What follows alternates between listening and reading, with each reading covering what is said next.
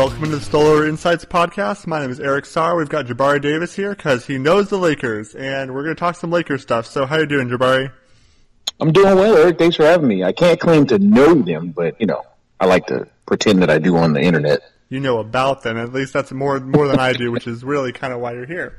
So, let's talk about them. We I listened to our podcast last time. I think it was probably January-ish, somewhere around there we were talking, it was after a Suns Lakers game, some interesting stuff happened. Russell didn't play. So I really want to first get your take on D'Angelo Russell. What's different from now, from back then, and kind of what's your general feeling with him in Brooklyn? Well, I mean, you know, my optimism about his potential remains the same. In fact, it might be a little bit higher now. Now, here's the deal. You know, I, I, I, I very clearly, you know, I, have always, you know, been a believer in his ability. It's a matter of whether he's going to be able to put everything together.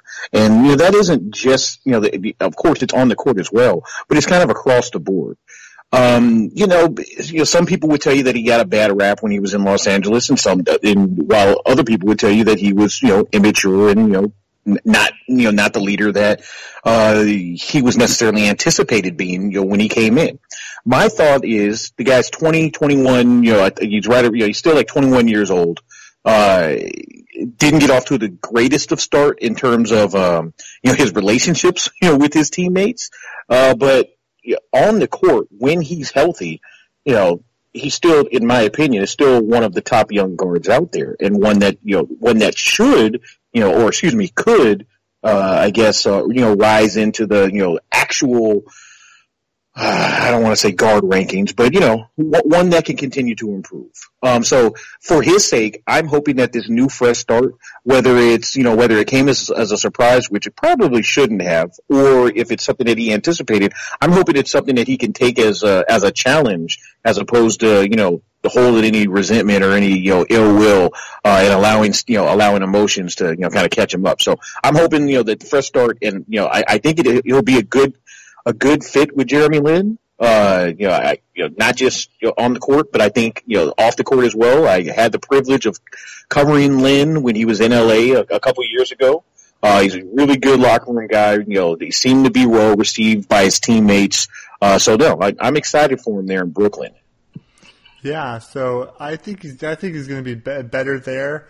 Um, I do think that Booker and him are in a different kind of realm right now. I don't know. I mean, Booker's not getting traded for to help move Mozgov's tra- um, uh, his contract anytime soon in that sense, in the uh, me- metaphorical sense. So I think that it's a little bit different now, but I do think that Russell will do well there. He'll like New York probably in the, that sense. It's good to have Allen Crabbe there with that. That was a great trade that Portland kind of had to do, but they saved themselves like $40 million in luxury tax with that and mm-hmm. Russell, well, along with them, will have he, they have a good gun core. I think Sean Marks is just doing a remarkable job. When he got that job as a GM, I guess, or president or whatever of Brooklyn, he had nothing. Their cupboard was bare, and now he has some interesting assets, and they're using these, those poison pill contracts and things to really pry talent away from other teams since they haven't had a pick in forever.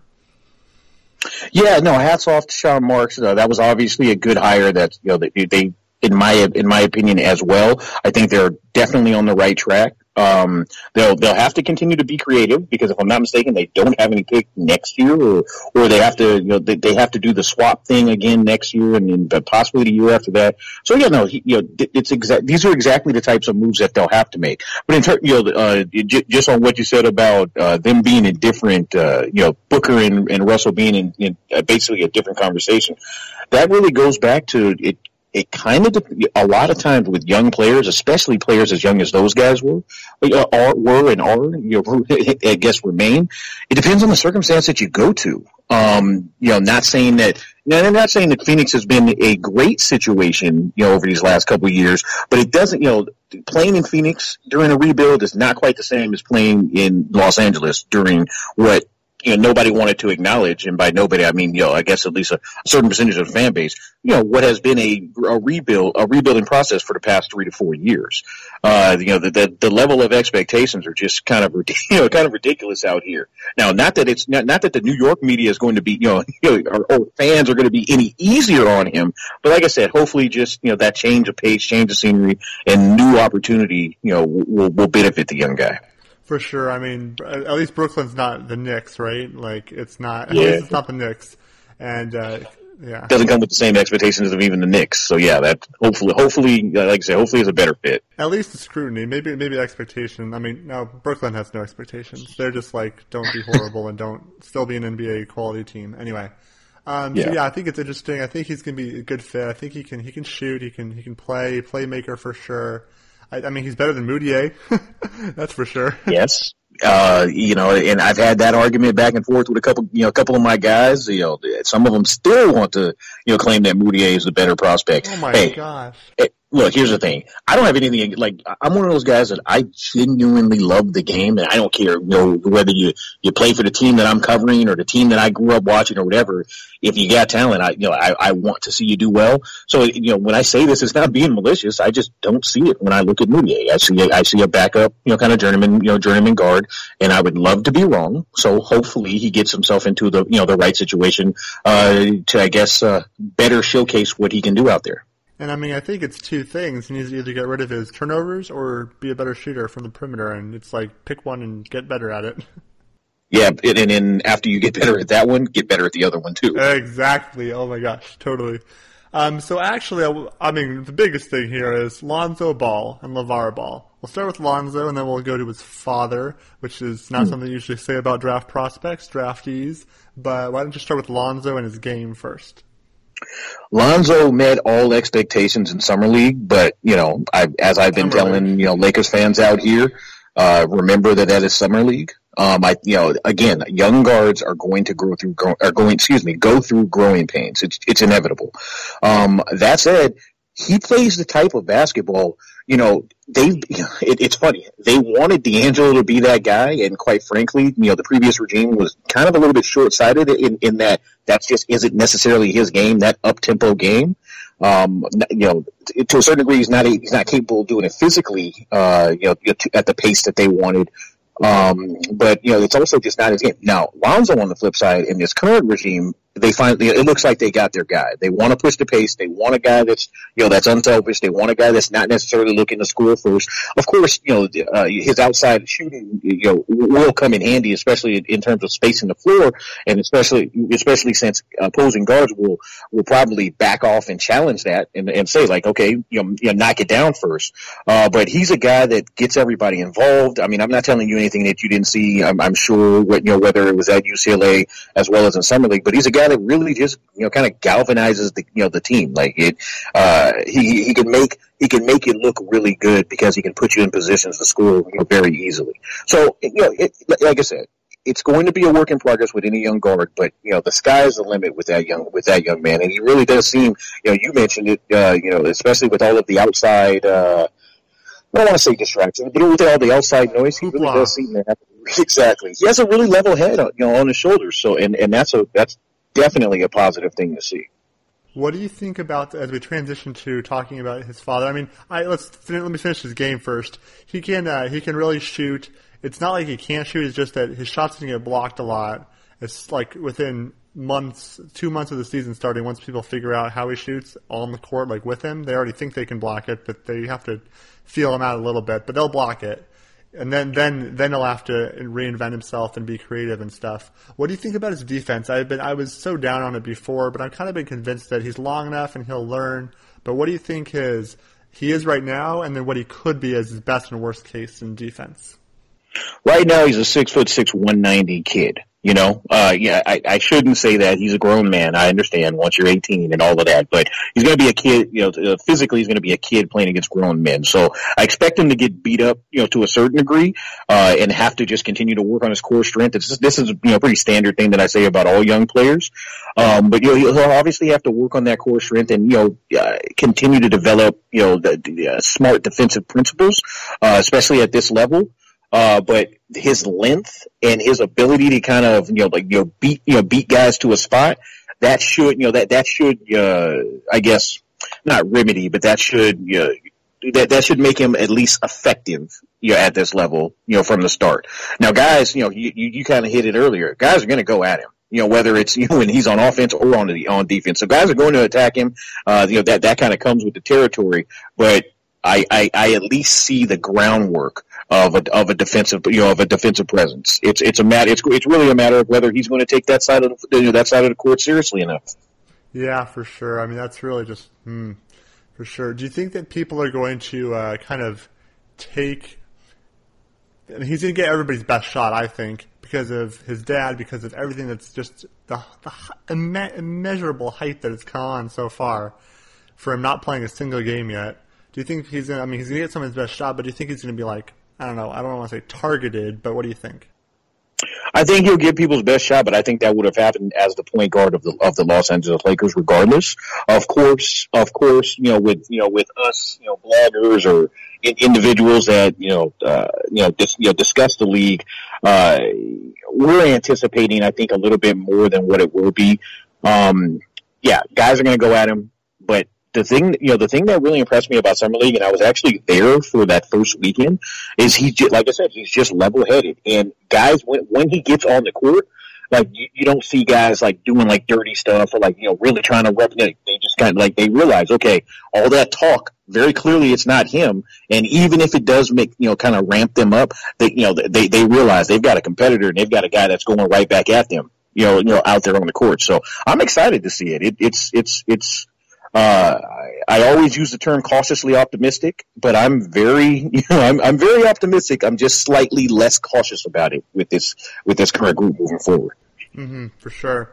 And then just briefly on the dad, I my first thought is just um, I I talked to a bunch of college guys when the, when the Final Four was here because mm-hmm. um, my cousin Matt Norlander, we were talking about um, a lot of the college stuff when around the Final Four, and it didn't seem the consensus was that it won't be an issue at the NBA level just because of the way it's built separately than college. Kind of kids are the coaches are superstars, kids are superstars, but in the, the and the Lakers will sit them down and say, okay, you can't. I mean, Magic will kind of seem to settle it settle it down, but. Do you think it affects anything? Do you think it's a distraction, or is it just a, a dad being a dad? Uh, well, I, I think you know, with, and and with LaVar, it has to be a nuanced conversation because it's not it's not just all of one thing. Or you know, it, it, yes, it's a dad being a dad, a proud dad being a you know being a proud dad. Uh, he's a, you know he's very clearly uh, comfortable in the hype man role, so he's also doing that. But in terms of actually being a distraction, I should you know not that I anticipate it happening, but I would actually anticipate, like, you know, say he just went off the handle. Like, say even though they talked to him and he just said, I don't care, I'm, you know, you know, now it's too late. And he just, you know, became a guy that, you know, was really looking to be in the media, like, every single day. If anything, maybe distracting towards the other players, but you know, Lonzo's been dealing with this his entire life, and it's funny because, like, you know, we we all naturally go like, "Oh man, I hope he didn't end up being." A, it's not really going to be a distraction when he's accustomed to it. You know, um, I think uh, I think if it you know, if it gets extreme, you you know you'll see the organization maybe you know maybe pull him aside and you know maybe talk to him again. Uh, but you know, especially if it starts to bleed over and you, you have teammates that are impacted by it or annoyed with it. Uh, but in terms of this an actual distraction for him, I don't think it, I don't think it will be nearly as much of one as others as others seem. Yeah, I don't think it'll be a distraction to him, but it probably is a distraction to Magic, who is trying to learn his way through being a, a, a G, uh, GM, yeah, um, president of basketball operations, president of basketball operations, uh, and uh, maybe to the team and the teammates as well. What do you think of the teammates he's got around? Because we got a couple young guys, we got Josh Hart, we got other guys. What do you think of like Nance this year, Randle, and just really how they're going to try to compete?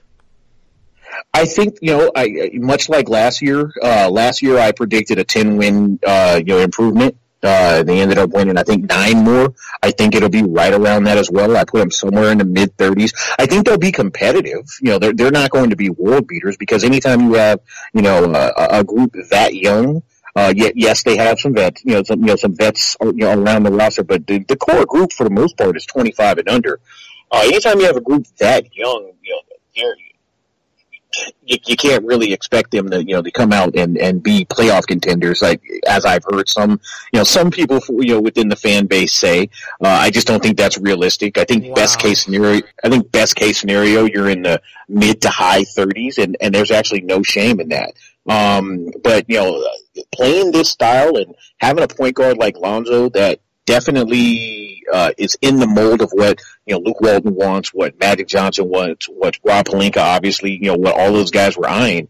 I think it you know I, I think it will like I said I think it's going to showcase a lot of those guys. I think it'll make you know I think they'll definitely put up numbers in terms of offensively. It'll be a you know, you know like with any young team or with any team in general, but especially with young guys, it'll be a matter of how much how much defense they want to play. That that will ultimately determine how competitive they are in my in my honest opinion. I think they'll score with you know score on most nights, but uh, what the, the true testament will be whether they're able to put it together on a defensive end and you know and really get out there and compete with any consistency.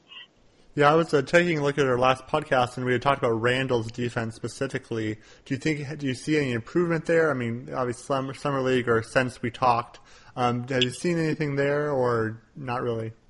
He, well, he didn't play summer league, um, but he's end of, um, end of the year. Sorry. He, oh no, no, no, no worries. I, I, um, he he's gotten in tremendous shape. That's one thing. Like okay. oh, yeah, I, I, I, don't know if you remember what he looked like three years ago, but it's like night, it's like night and day. And I didn't even think he was you know totally out of shape three years ago. He was just a big burly guy. Mm-hmm. Well, you know these days he's looking like you know like like truly like a like a combo forward in terms of his actual you know, physique. Uh, I think that should help conditioning wise. That should help because there were times last year where he actually would make some really good plays defensively and in, in certain spots he could make them, but it just wasn't consistent. And, you know, I don't know if that was, uh, you know, if that was, you know, him not, you know, necessarily putting forth as much effort as, as, as much concern to that side of the court, or if it was more of a conditioning thing, like he just physically couldn't, you know, couldn't you know, keep up, you know, keep up the energy on both sides of the court for, you know, long stretches. Hopefully for his sake, as he's going into year four, especially because this is a contract year for him, you know, that, you know, he's eligible for, he's eligible for that second deal at the end of this year. Uh, you know, hopefully for his sake, he's able to, you know, you know be more consistent or put forth a more consistent effort on both sides of the court. Mm-hmm. For sure. Um, let's uh, p- p- transition to the Suns a little bit. I want to get okay. your takes on Chriss and Bender and Booker since now that we've actually seen them play a lot more minutes since we last talked.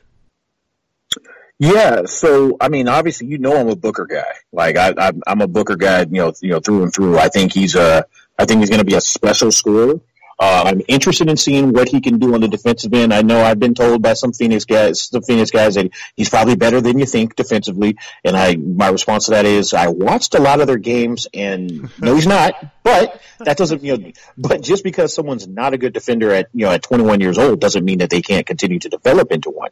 They, you know, we all, look, the, uh, it, it's the old coaching coaching adage, you know, you know, yeah, offense might get the girls, but the defense is what wins titles.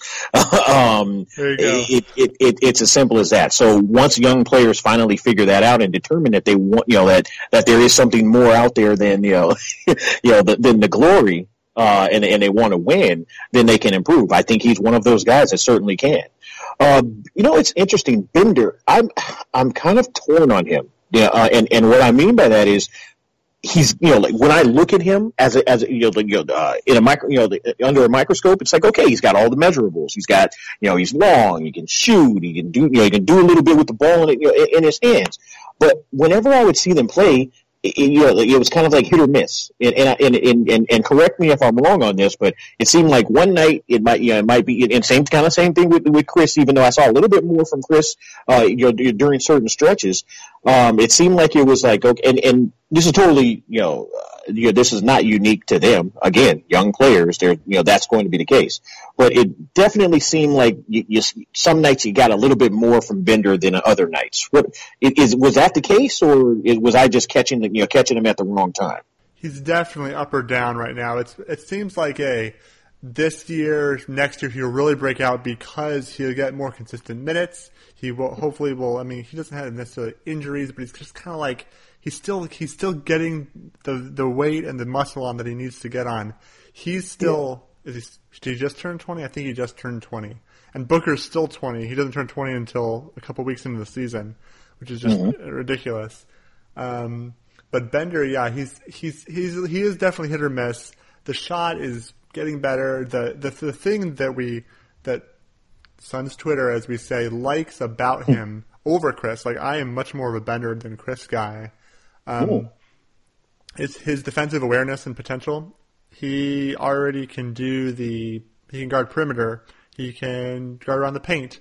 He can rebound. He, he's long. He's. It's what you need in this NBA, which is versatility rather than. Yeah, it's versatility. It's. I'm so that's where I am at it. No, I totally get that. I totally get that. It, you know, the times where I saw it, it part of it is you know I saw him in person I think twice last year uh, you know, part of it is a matter of you know a lot of a lot of young guys in general, but you know, young guys they come into LA and and, and they really ramp their ramp their efforts up. Uh, whether it's you know being in front of the crowd of Staples or the fact that they're in LA or whatever the case may be. So he played pretty well in, in, in stretches, you know, when I saw him. But um, you know, admittedly, I didn't necessarily, I didn't you know fully pay attention to, uh, I guess, his, you know, his his ability to defend the perimeter and uh, you know things of that nature. And and to your point, you're exactly right. Uh, especially in today's, it's always been important, but especially in today's NBA, if you're big, uh, you know, if you're a forward, you know, or, or a big in general, teams are going to, you know, teams are going to take advantage of you with the pick and roll or with the two man game if you can't, you know, if you can't at least, you know, uh, go out there and, and, and make a good effort, uh, at, at least slow, you know, at least slow, you know, slow an opposing guard down. So no, that it, it, it will be interesting to see if he uh, if he works that into his game or if he's been able to work that into his game moving forward. Well, to nuance it more, to kind of give you a better perspective, it's more my thought on the, both of them is more that Chriss is farther along in his development.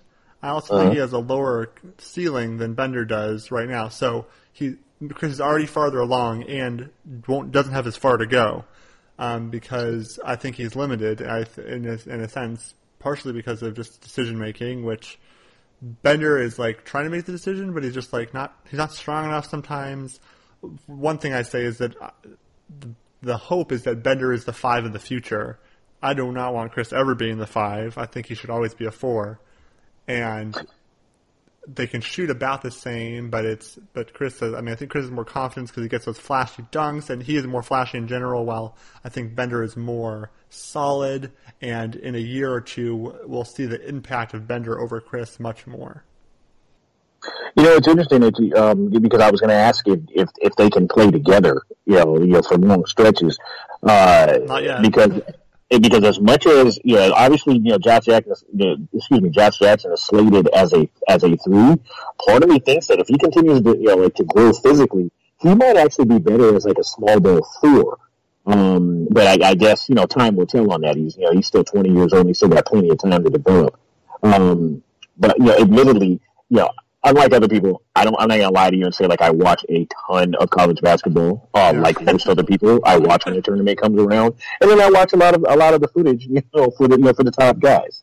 Uh, you know, so I'm I'm definitely eager to see what Josh Jackson looks like next to those, you know, next to them. Uh, uh, you know, kind of similar in, in terms of remember the way that PJ Tucker used to be their kind of their lockdown defender. I I definitely think Jackson can step in and and and, and be that you know, uh, it's, you know, you know, kind of from the start. Uh, no, there's a lot of reasons to be excited about this Phoenix roster. Just like I said last year, there's a lot of reasons to be excited about them moving forward. Well, for Jackson, I wanted to fill in a little bit there. From what I saw from him, oh my goodness, I'm I kind of like Jackson bumped up my list of favorite Suns for on this team for very high. His fluidity on offense, his ability to rebound out of over his position, like he'll be one. I think one of the better small forward rebounders in the league. It's very possible, and uh, I mean, and then his shots, whatever. But I mean, if Kawhi can do it, if PJ Tucker can do it, I mean, do you remember when PJ Tucker came in the league? I do. It looked like a brick coming out of his hand. A brick. He could. He all he could do was defend, and then after a couple years later, he could hit the corner three. And then he, I don't think he ever really got to the point where you want him ever handling the ball in an ISO situation. But Jackson already is more fluid than that in terms of in terms of that, he's also what six inches taller than Tucker. Um, like I, I stood next to Tucker one time while his shoulders were bigger than my face. I was yeah. I'm six seven and he was uh, several inches shorter than me. So he may be six three, six two. Well, he's really? at six five and plays small forward and power forward, um, just like Draymond kind of does at six seven. but uh, Jackson's at least what is he, six seven, six eight, and Yeah, I think he's once- 6'8". Yeah, once, I think he's six eight too. So once, I mean, if you get you have if you eventually have some kind of Bender, Chriss Jackson, Booker, Bledsoe lineup in two years, that's a decent lineup. That's balanced, that can shoot, that can play make from all positions. Um, it's very and very intriguing for me to see. That does push Warren to the to the backup three though, and we'll see what happens. And what do, what do you think about all these Kyrie rumors? Yeah, I mean, who, who knows? you know, um, I know it, it's it's crazy. Uh, seven weeks ago, we were watching him compete for the you know, for the you know, for the uh, title, or at least Yeah. attempt to you know attempt to win a title. And you know, six weeks ago, I was like, okay, so let's go ahead and pencil them in. They'll be back. Um, you know, we, we may get round four of this, and now all of a sudden, you know, it appears that he at least could be on the move before before the season even starts. Yeah. I think that I think you know he's already kind of you know put it out there that he's he's not willing you know like if it's not a team that he wants to play in moving forward he's not willing he's not willing to commit to them at all. So it's so it's interesting to me. I, I don't know I, I don't know that I've heard any updates that's you know, saying that he was interested in Phoenix. Uh, I would I, you know if, if if you're asking you know would I like to see it? Of course. You know I I I'm all for scores. I'm all for you know putting the ball in the hoop. And if you were able to somehow match up and put Kyrie Irving next to Devin Booker. Now, one thing I will say is you, you, you would need somebody to be a playmaker with some consistency between the two. But if you can get somebody to get them the ball and, and, and, and give it and give it to them often, you know that, that that's a that's a duo that can average fifty five points. You know, like you know, I, I think you know, sixty, with- but they'll, they'll if you- score if you- fifty-five. I didn't want to go. I didn't want to go too high because I almost said sixty, but then you know, like I was like, okay, well, that's expecting thirty and thirty, But and they'll you know, give that's up, they'll give up 60 between the two of them. Um, Yes, from the other backcourt. So I, I think it's, I think the Suns. Are, I was talking with uh, Jared Dubin last week on the podcast. I think we think that uh, Suns would be a third team more likely, though. People, the rumor keep comes up like every three days, like, oh, it's actually Bledsoe and Bender and the first round pick like today.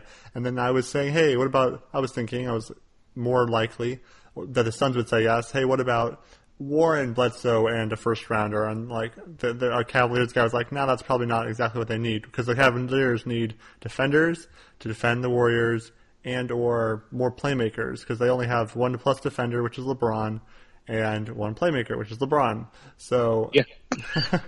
they kind of need something else, and Jackson is not going to the Cavaliers in that deal, or Booker, and probably not Bender. So it's probably Yeah, a part- third team. part of me thinks that while yeah, you know, you can connect some dots. I'm speaking generally, not you, but you know, you can connect. We can connect dots in terms of, hey, you know, uh, you know, LeBron and Eric Bledsoe are friends, and you know, they're represented by the same agency, or at one point were. Um, you know, yeah, that would make sense. But part of me still thinks that if you're going to get Kyrie Irving, I think I feel like the Cavs might still say, nah, you, you need to put you need to put Jackson in this deal. And if that's the case, then I wouldn't do it if I were if I were Phoenix because I think that then that then that leaves you with too much of a hole.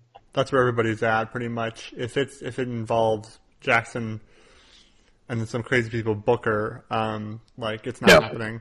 Um, what do you think about this kind of hypothetical conspiracy theory part of the Suns hired James Jones, um, uh, eight-time NBA finalist in a row, um, NBA finalist, uh, James Jones as what of probably I think it's assistant GM.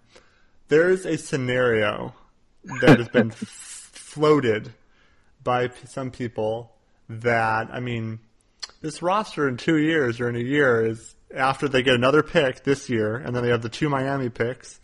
Um, some kind of keep Bledsoe, sign LeBron in two years or in a year, and see what happens. Because if they don't have to give everything to get him, they can trade uh, Chandler and Knight's contracts to be to be able to sign LeBron. Uh, There's something there. I don't think it's going to be likely. I think the chances is like 13%, but um, next year. But as of right now, but what do you think about the idea?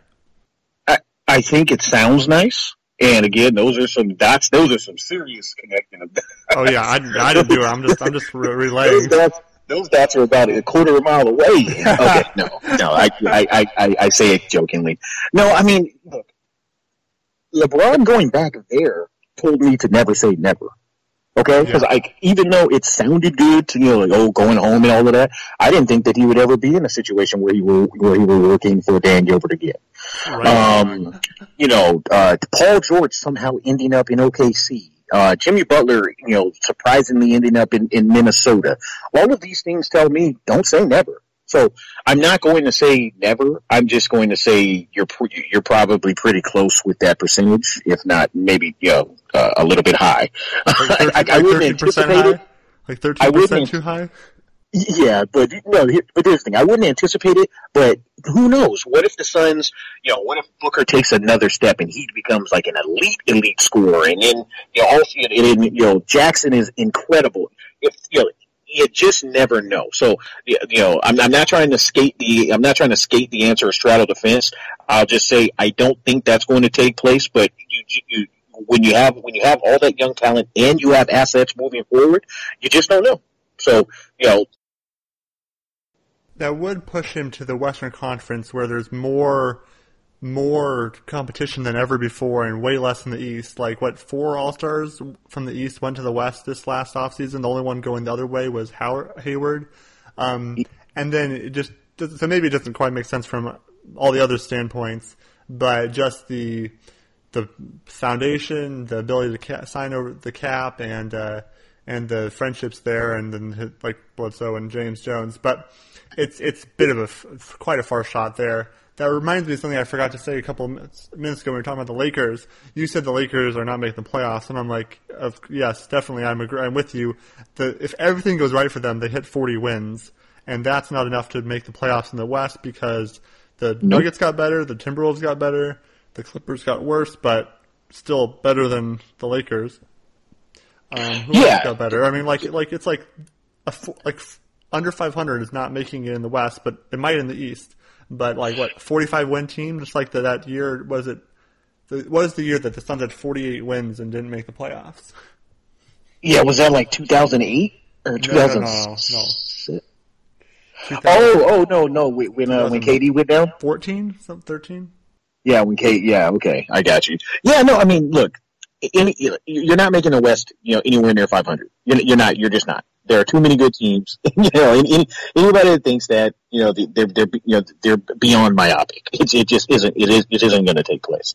Um, the thing of it is, is I think you, know sometimes we have to just temper our expectations, and and and and you know if you're a fan of the the Lakers or you're a fan of the team like the Suns, you know if, you can just continue to show steady improvement, in, improve improvement on an individual basis, improvement as a unit, uh, that's really you know that's really where the mindset needs to be. Because quite frankly, just just barely getting into that eight seed, while of course you always want to make it if you can, all you're going to be is a sacrificial lamb for that juggernaut that they got up in Golden State. So for right now, you know, if you end up, you know, I, I don't even remember how many games the Suns won last year, but if they win, you know, five to ten more than than the, than the previous year, that's a successful season in my opinion, especially if those core players show improvement. Yeah, I'm thinking. I mean, they won what is it, two games less than the Lakers last year because Bledsoe didn't play for like the last 15 games. They probably would have done better if they had played him. I mean, obviously Bledsoe's a good player, but so the question is really, I mean, there's this whole the timeline thing, hashtag the timeline that's going on about don't bother being amazing, um, and well, all these players are in their prime and good, good players. I'm actually just this came onto me just now. It's like you're trying to develop your players, develop your coaching staff, create an organizational stability, which is kind of this James Jones thing, and up a re-upping McDonough, McDonough as the GM, is to create a, an environment where free agents can see themselves coming and that your star players can see themselves staying so that you have a sustainable success. Because that's really what it's about and that's what the Spurs have, that's what the Warriors have begun to have and the good teams have for dynasties is a organiz- organizational stability and you can control that now and then you'll worry about the, the the wins coming later. Although there is some sort of sense of you got to get Booker. I mean, he even said it. He needs the next step is to win games. So, mm-hmm. but I mean, who knows what's going to happen this year because there's so much in the way. But then you never know. People get injured. People regress. It happens. Yeah, no, you, you, you're exactly right. In terms of you, you, you pretty much just have to lay the foundation. If you know one of the you know one of the things about the previous regime out here in Los Angeles, you know that that that you know, we actually heard from players saying is when they went in for their free agency meeting, like yeah, it was all full of you know pomp and, and circumstance and all of that, and all, all of this other stuff, but it didn't seem like they had an actual plan like when, when it was, what is the actual plan? That's where they were lacking. This current group and in that group there in Phoenix, that's you know like you know uh, you know bringing in st- you know bringing in stable individuals, uh, holding it down. With, you know, it, it was Ryan McDonough, and you know keeping you know keeping him in town. That I, I totally agree with you. That type of stability and you know that, that that can make it that can make a significant difference uh, when you know when you're trying to go in and interact with these free agents. Because you know at the end of the day you're trying to sell them on playing not just you know you know on playing for the roster playing in that city playing for that organization playing for that for the for those fans. And you know what? We are all more comfortable when you know when things look stable. Yeah for sure. Um, one last question about the Suns and Lakers. Um, there's some good. Apparently, there's was it three, and if Bagley uh, re, is able to reclassify, probably four franchise changes. Just from what I've heard in the draft next year. Um, Suns and Lakers are there, and then Hawks, Bulls, um, Brooklyn. Do you, who, where do you see it coming out in terms of the draft and the the cellar dwellers, as it were, at the end of the year? Well, the thing about the Lakers, and this is another reason, you know, uh, this is another reason why this year will be different. They lo- they lost their pick, so unless they pick one up via trade, they won't have to worry about you know, you know wherever that. they. Oh my gosh! In, in this one upcoming, well, here's the thing: they kept the pick for three consecutive years, and I, you know, quite frankly, you know, if, if there were ever a conspiracy theory that, you know, that I were to believe, it would be, how the heck do you keep that, you know, protected pick, top five protected pick for three consecutive years? They did that. Sooner or later, they were going to have to pay, you know, you know, pay the piper. And they, you know, it, it, it's this upcoming year. But to be honest with you, but, but you know, on, you know, to be honest with you, even if there are world beaters in the bottom of that draft, or you know, top of that, you know, what will be next year's draft. At a certain point, you have to be able to put, you know, okay, you have a bunch of young guys yes, of course, you, you, it's not like you're just going to say, no, I don't want another really good or potentially good young guy. But at a certain point, you then you need to start surrounding him with other veterans that can also play, which, you know, uh, which both teams are, are, are in the process of attempting to do. Um, so for the Lakers, it, it won't matter. Uh, Phoenix, I, I do expect them to be kind of there in that same mix. I don't know their drafts, you know, situation, uh, or if they, you know, if they have to worry about losing it or anything like that. But I, but I, I will say, uh, if you can bring in another guy, um, and he's an all-world guy, that's, especially some of these guys that, uh, that reportedly, you know, are, are potential score, you know, uh, you know, significant scoring threats. You know, I, I'm just in favor of putting another score next to Devin Booker, just, just yep. to be honest with you. They got a defender in Josh Jackson. They got some other guys, uh, you know, some other young guys. However, However, whether it comes through the draft or comes via free agency or transaction, let's get another score over there and, make this an interesting, you know, make things interesting in the Pacific Division. We'll do some quick hitters around the league in a second, but I wanted to first say, what do you think about Devin Booker's 70 point game? Oh, it's incredible. Look, it, it, look it, it's funny because I, I saw people, you know, immediately on Twitter afterwards like, oh, well, such and such didn't play. It does, look, the guy put 70 points up in an NBA game. I don't care the circumstances. That's impressive um, that you know, it's very clearly not something that you see very often because what it's only been what it's only happened like ten other times or fifteen yeah, other five, times in, yeah. in, the history of the league. Um, so no, that you know, as a scorer, like I said, the sky is the absolute limit, and you know he's he's one of the players that I that I like watching. You know, uh, one of the you know one of the players I like watching the most. You know, at this time, one of the you know the young guys I like watching the most. Um, I don't necessarily, I'm not going to expect him to duplicate that this year, but yeah, it, would not, shock, it would not shock me to see him, you know, have some big scoring nights because the Sun, you know, they're going, their Suns are going to be leaning upon him to be the, to be the primary scorer. Uh, and, you know, like, you know, if, if everybody kind of takes another step, everybody will be better around him. I see no reason why, you know, you know, why we shouldn't see additional, you know, uh, premium scoring nights out of him, uh, you know, this upcoming year for sure. He does need to become more efficient, but that will come with um, better players around him and more time in the system and uh, as a as an adult. Um, quick hitters around the league. What do you think about Houston? Houston is interesting. Okay, so I wasn't huge on Houston last year, and I was wrong. Um, I I I'm not one of those individuals that has a problem with saying that. um, this year it's interesting. Look, on paper, that's an incredible mix. but the you know the games aren't played on paper. I'm very interested in seeing what Dan, how D'Antoni is able to balance both of those guys being ball dominant guys. Now, if you're listening to a Houston guy, they'll tell you, "Oh, it's not that big a deal." It is. If if all of a sudden Chris Paul, who has been a ball dominant guy his entire career, is then matched with James Harden, whom in the last four years has developed into more and more and more of one, there's there are going to be you know uh, if not growing pains, there will be an adjustment period. Uh, I'm interested in seeing what that adjustment period looks like. Uh, Chris Paul, you know, he's one of my. He's, he, I still think he's an all-time great point guard. Obviously, you know, he's on the other side of 30, so you're not expecting him to, you know, uh, be able to uh, consistently do things that he was able to do in his early 20s.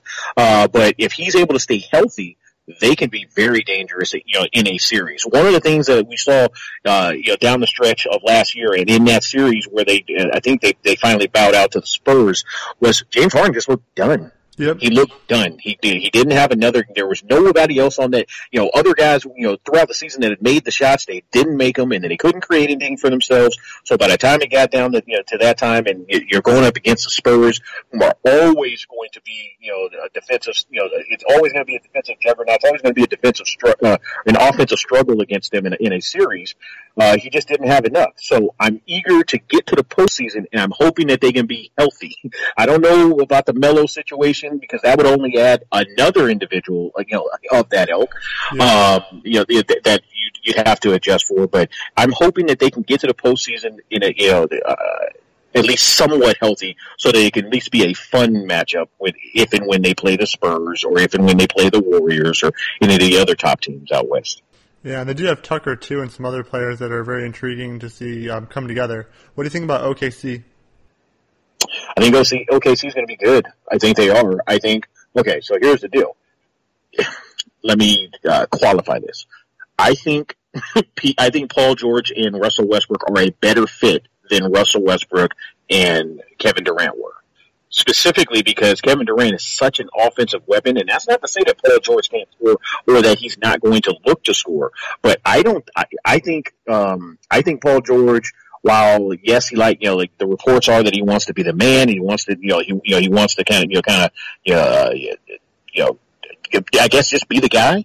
Uh, I think he's going to be comfortable playing next to Russ, and especially if especially if they you know if, if they're up in, if they can get anywhere into the 50s and, and be a, you know, be a team with home court advantage, I'm not as sold on him just automatically coming to Los Angeles like a lot of people are. I, in fact, I, I think right now, if you, if I were a betting man, which I'm not because I don't make the type of money that I can you know, just you'd be foolish with it. But if I were a betting man, I would bet right now that he's going to stay there moving forward. It'll be a matter of what they look like. You know, maybe I could be wrong. Maybe they maybe they don't fit, or maybe they get hurt a lot, and you know, it, it just doesn't end up being a positive season. But I think OKC, uh, you know, from the outside looking in, I think they're going to be pretty good. I think they're going to be, uh, I think they're going to be right there in contention, you know, for a top, you know, three or four seed in in the in what is an increasingly difficult West and I'm such a Paul George fan, but I kind of agree with you. Although, yeah, I just I I, I think Paul George will be happy because he's been playing quote unquote by himself for seven years. Um, do you remember when Danny Granger was supposed to be the man and Paul George was just like the second fiddle? I do. That those are the days when Paul George was, you know, when, when was coming off the bench and then he slowly worked his way up. And yeah, no, totally. In, in fact, I'll be honest with you.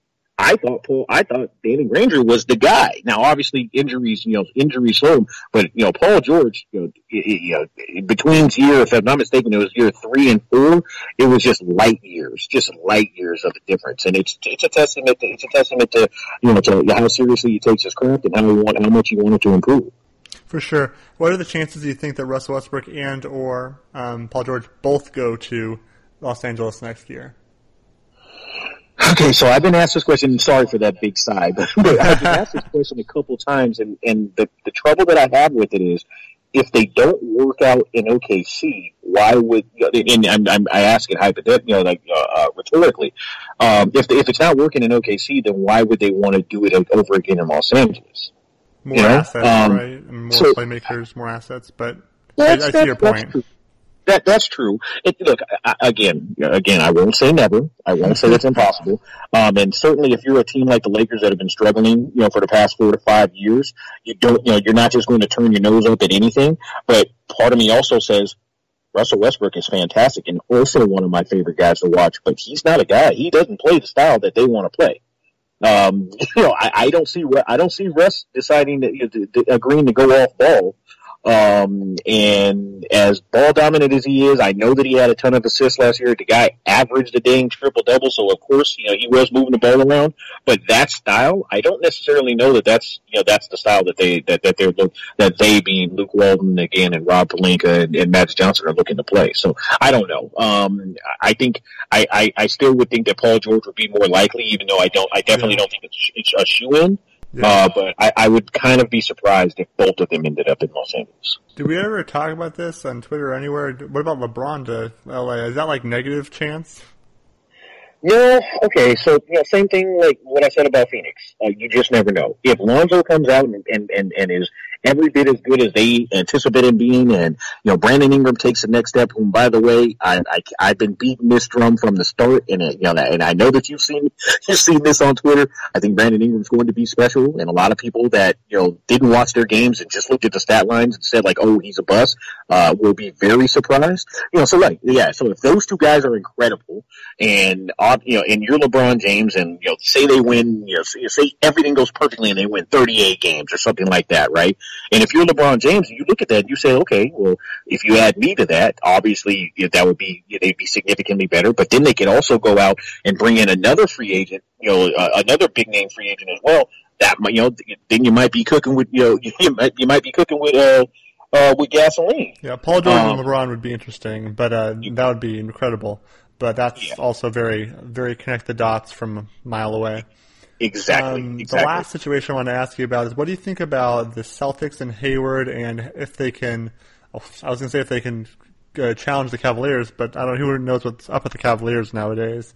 What do you think about the Hayward and Celtics situation? I like Hayward there. Um, he gives them another guy that can score, another guy that can play make, another guy that can can yeah, and, and you know, play make for others, but also you know go get it his own bucket. Um, one of the things you know, and I like IT, you know, the, nothing against him at all. But one of the things that I kept on saying last year was, hey, look, if you guys think that you're serious, uh, if you guys think that you have an actual chance to compete, you got to go out and make a move for either a Paul George or a Jimmy Butler or mm-hmm. a Gordon Hayward or you know some you know someone of that ilk because what's going to take place, and is, I mean, if this wasn't me being a genius, it was just obvious. What's going to take place is teams are going to focus in on Isaiah in the playoffs, uh, especially if they're a, a, solid defensive, you know, a solid defensive team, and it's going to be difficult for them to score. Now, of course, he got hurt, so you know, who knows, how, you know, how, how that would have gone, but I think I think it at least puts them in the conversation. I don't think they were in the conversation last year. I know, you know, people were like, "Oh, hey, they won Game Three in Cleveland." Yeah, you know, any, that that's going to happen in series. That can happen. Um, but I, I think it at least makes it a conversation. And if the Cavs aren't, you know, aren't right, whether it's you know roster wise or just you know min, you know mindset wise or whatever, then who knows? You know, uh, Boston won the most games in the Eastern Conference last year. Um, I anticipate them actually doing that again this year, even whether Kyrie is there or not. I think Boston you know, will be the better regulars. Um, oh, I'm sorry or or more wins. Like they, they I mean, they're a better team significantly since last year. I think. Exactly, and the East is even worse, so they should feast on them. So I think Boston's going to be right there again. I expect them to be in the in the Eastern Con- I almost said Western Conference, but in the Eastern Conference Finals once again. But um, if healthy and everybody's there, I think they can actually give Cleveland a real, con- you know, you know, make it a real conversation as opposed to last year where it just it wasn't even really a discussion. For sure. I actually heard this is one one last one. I I heard the Timberwolves. Someone was speculating they would actually not be that good, or that I think it was a fan, not exactly a writer who knew as much, but that they would be. Um, it would take them some time to gel or something. I'm like, I think the Timberwolves are being they're the sixth seed this year at the very least. Yeah, I was wrong on them last year because I thought that they would be in at least in the playoff hunt. I thought they, you know, like, you know, somewhere around seven, eight, or, or wherever. Uh, they didn't, you know, they didn't have the horses to quite do that yet, and, and some of their horses were still, you know, were still too young. Uh, year three was going to be year three of Karl-Anthony Towns. Uh, if Wiggins is still there, you know, it's, it's Wiggins in a contract year. You got Jimmy Butler there to kind of, yeah, like keep, you know, keep the rudder in line. Uh, you know, I know that not everybody is a, is a huge fan of Jeff Teague. I think he can. I think the guy can play. Um, it'll be interesting to see if they lose anything on the defensive or, or how much they lose on the defensive end in the backcourt. Uh, you know, with Rubio uh, obviously going to Utah. Uh, but I think, I, like you, I think Minnesota is going to be in that mix. Like I said, I was wrong last year, but I think they're going to be right there in that mix, somewhere six, seven in that range. And even though that we always underrate them, we're always forgetting the Memphis Grizzlies. I don't know how we always do that, but they're going to be good again too. I mean, can you believe the Memphis Grizzlies maybe being the eighth seed? You're like, how? They got two basically all stars. The the Grizzlies are Spurs light. You know, mm-hmm. like they're that they're that team that, like you said, everybody always forgets or disregards or disrespects, and then they end up being right there in that mix at the end. Uh, you know, Marcus Gasol is a great player. Mike Conley he may not be as you know the quote unquote sexy player that a lot of people like at that position, yep. but he's a great player. He plays really both is. sides of the ball, and he does it. And, uh, and, as an offensive you know weapon, he has he's leaps and bounds better than I ever thought he would be. Yeah, he hit dagger after dagger three against the Suns in many games. It was crazy. So yeah, no, I, I, you know, if, if they're healthy, I expect them to still be there. And again, the West is just ridiculous. It really is. It's been, it's been crazy for a while, but right now it's just really ridiculous. I mean, the Nuggets got Millsap and they have Jokic and they got Murray and everything, and then like Timberwolves and the Clippers are still good, even though they lost Chris Paul, but they're not so good. Everybody's in the hunt. It's gonna be like the top twelve teams for the eight spots. It's crazy. Portland's um, gonna have Nurkic for an entire season. It, oh it, it's goodness, going yeah. to be good. It's gonna be crazy. I can't wait to watch basketball again once it comes. This is those the doldrums, as it were, of the NBA season where nothing happens in August. Um, well, this was fantastic, Jabari. I always love having you on. We'll have you on again. Um, so everybody, go follow you at your Twitter handle. What is it? Uh, very simple, Jabari Davis, NBA, and Eric. It was my pleasure. You let me know anytime throughout the season. I'm, I'm always down to join for sure. And um, to plug my stuff here, we get this is the Solar Insights podcast, solarinsights.net. You can subscribe on Google Play, SoundCloud, iTunes, or Stitcher. My handle is at Eric underscore Saar, S-A-A-R. Um, and also, I will let everybody know that I have another uh, business called Elite Hoops Development. If you're looking, if you're a basketball player or a uh, parent of a basketball player looking to help your kid get better, I am Impact Basketball certified and they are the ones that do all the uh, training for the, some of the NBA players. So come check that out. EliteHoopsDevelopment.com. Thanks so much, basketball fans, and we'll see you next time.